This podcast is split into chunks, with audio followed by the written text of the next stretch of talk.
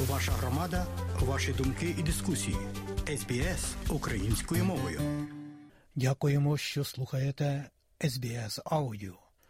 У нашій радіопрограмі Вістки із рідних земель, з якими вас ознайомить київська журналістка Людмила Павленко.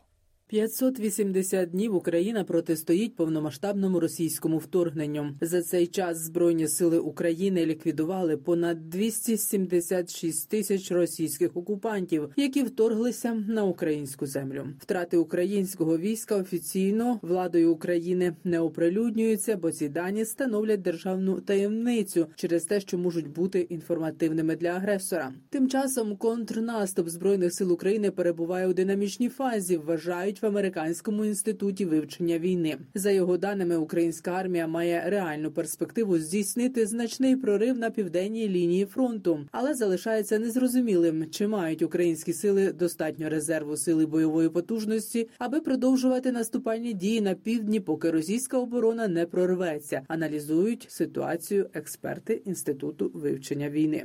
Віце-прем'єр-міністерка, міністерка з питань реінтеграції тимчасово окупованих територій України Ірина Верещук закликала українців залишити території тимчасово захопленого Криму до його деокупації силами оборони України. Вона попросила українців за можливості виїхати на підконтрольну Україні територію або перечекати деокупацію півострова за кордоном. Сотні тисяч людей, які живуть у тимчасово окупованому Криму, очікують на деокупацію і підтримують дії збройних сил України. Так прокоментував останні атаки по штабу Чорноморського флоту Росії в Севастополі збройними силами України. Голова кримсько-татарського меджлісу Рефат Чубаров. Кожна така атака для них це є дуже суттєва підтримка. Вони підбадьорюються цим. Вони не можуть як колаборанти висловлювати свої радісні е, почуття. Для них це очікування і очікування в найближчому часі. Це сотні тисяч людей, громадяни України. Це кримські татари, етнічні українці, люди інших національностей. У села і міста на правому березі Херсонщини, визволеному від російської окупації, продовжують повертатися цивільні мешканці. 15 областей України взялися допомогти людям відновити зруйновані російськими окупантами оселі. Наразі у 26 населених пунктах, куди вже не долітають російські снаряди, кипить робота над відновленням помешкань. Пані Людмила, яку російські окупанти у селищі Бобровий Кут позбавили житла, розповідає: ми дуже вдячні Дніпропетровщині, що вони нас прийняли в Кремрогу і ще й нам поможуть отстроїтися.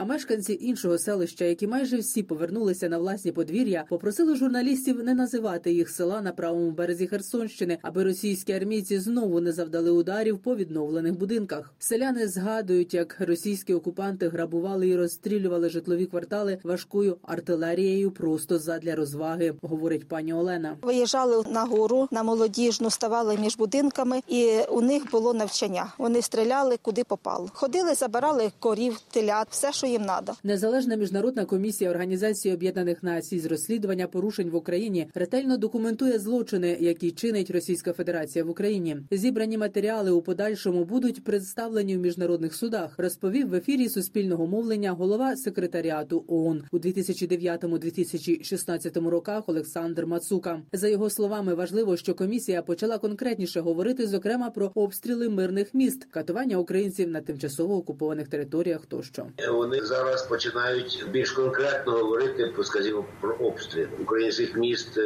Вони кваліфікують як воєнний злочин. Іде така повільна ретельна документація воєнних злочинів Російської Федерації, як на окупованих територіях, так і ті самі обстріли енергетичної, цивільної інфраструктури. і Так далі, це дуже важливо, тому що ну, по перше, це така відповідь російській пропаганді, яка говорить, що вони взагалі тут проти нас не воюють. Вони воюють тут проти військ НАТО і Бучі не було. Це робота на майбутнє. Це документація фактів, які будуть рано чи пізно будуть представлені або в міжнародному кримінальному суді, або в міжнародному трибуналі, який буде розглядати злочин агресії Росії проти України. У організації Об'єднаних Націй заявили, що зібрали докази катувань українців російськими солдатами на загарбаних територіях. Деяких жертв російські армійці закатували до смерті. Про це заявив голова незалежної міжнародної комісії ООН з розслідування порушень в Україні Ерік Мьосе на засіданні Ради ООН з прав людини у Женеві. Він розповів, що його команда зібрала додаткові докази, які вказують на те, що застосування тортур російськими збройними силами в районах, які вони контролювали, було широко поширеним і систематичним.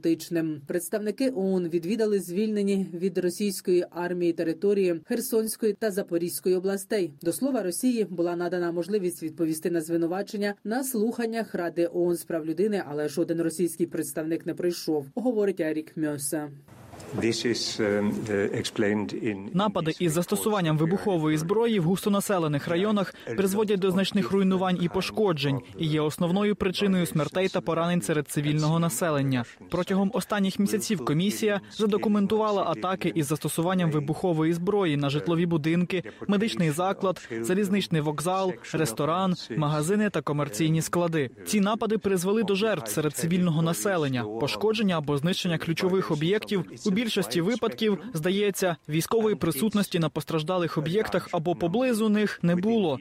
Комісія також зосередила свою увагу на розслідуванні порушень особистої недоторканості в регіонах, які тривалий час перебували під російською окупацією, а саме в Херсонській та Запорізькій областях. Українська влада неодноразово звинувачувала Росію у вчиненні геноциду. Країни заходу беруть участь у підтвердженні фактів масових убивств та розслідуванні. Натомість Російська Федерація відкидає звинувачення у скоєнні воєнних злочинів. В українському офісі генерального прокурора заявляли, що аналізують понад 100 тисяч воєнних злочинів Росії проти України щодо наявності у них умислу геноциду. Водночас міжнародна комісія ООН з розслідування порушень в Україні наразі не дійшла висновку, що в Україні відбувається саме геноцид.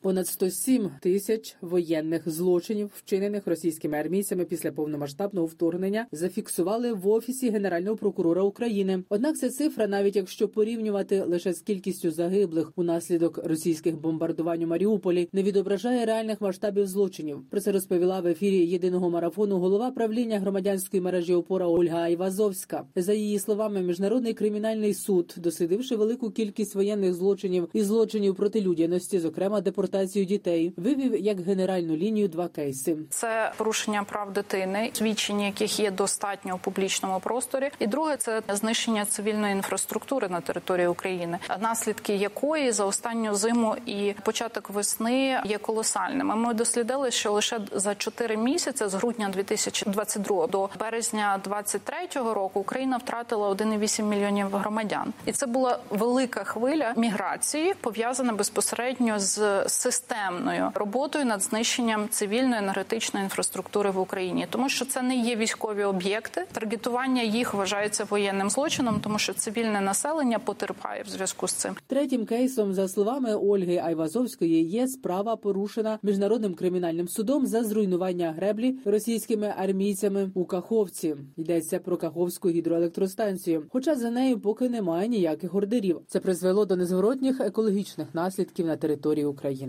Мільярдер Ігор Коломойський не зміг оскаржити свій запобіжний захід у суді, бо суд вирішив залишити в силі попереднє рішення. 2 вересня українського олігарха відправили під варту, визначивши альтернативу в понад 500 мільйонів гривень застави. Адвокати Коломойського подали апеляцію і попросили суд відпустити підозрюваного на волю під особисте зобов'язання. Один з аргументів стан здоров'я Коломойського. У нього цукровий діабет, панкреатит і холецистит, сказав адвокат. На засідання також приходили працівники телеканалу «1 плюс 1». телеведучі Наталія Мосейчук, Алла Мазур, Юрій Горбунов, а також екс-міністр культури Олександр Ткаченко.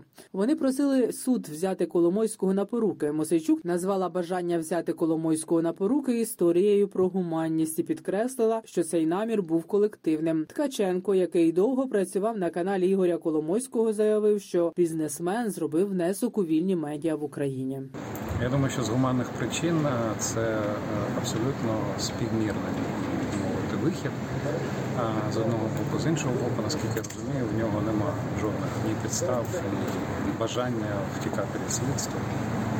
Це ж запобіжник. Незадоволена судом апеляція була подана адвокатами Коломойського на запобіжний захід по одній із уже трьох підозр. Йдеться про статті шахрайство та легалізації майна, отриманого злочинним шляхом. Коли Коломойського доправили до СІЗО, його адвокати заявили, що бізнесмен не вноситиме заставу, бо вважає обраний йому запобіжний захід необґрунтованим і хоче дочекатися рішення апеляції. Нагадаю, що Ігор Коломойський є громадянином Ізраїлю та Кіпру. Громадянства України його позбавлено раніше. Також варто нагадати, що ще три роки тому прокурори Сполучених Штатів Америки висунули нові звинувачення проти екс-акціонерів Приватбанку Ігоря Коломойського та Геннадія Боголюбова через незаконне привласнення ними коштів банку для купівлі нерухомості у штаті Огайо. До того схожі обвинувачення Міністерство юстиції Сполучених Штатів Америки оголошувало щодо нерухомості у штатах Кентукі та Техас. 1 жовтня в Україні пройде національний відбір дитячого Євробачення. Цього року українці у додатку Дія обрали членів журі співачок Джері Хейл, Альону Альону та телеведучого і продюсера Ігора Кондратюка. Але це лише перший етап, і таких голосувань у Дії буде ще кілька. Розповіла в ефірі українського радіо голова делегації України на Євробаченні Оксана Скибінська. Голосування за переможця фіналу буде відбуватися у два етапи. Перший етап це п'ятниці до неділі триватиме, і е, українці зможуть оцінити пісні, студійні версії пісень і короткі відео. Ці відео в повній версії доступні на Ютубі Євробачення Україна. А вже потім в прямому ефірі, 1 жовтня, після того як українці побачать виступи наживо, тоді можна буде проголосувати ще раз. Отаке двоетапне голосування. Воно є насправді практикою міжнародного дитячого Євробачення. Там теж можна за допомогою онлайн ресурсу проголосувати двічі. За словами Оксани Скибінської, з міркувань безпеки місце проведення відбору на дитяче Євробачення не оприлюднюється і є протокол дій на випадок повітряної тривоги. Людмила Павленко із Києва для СБС Аудіо.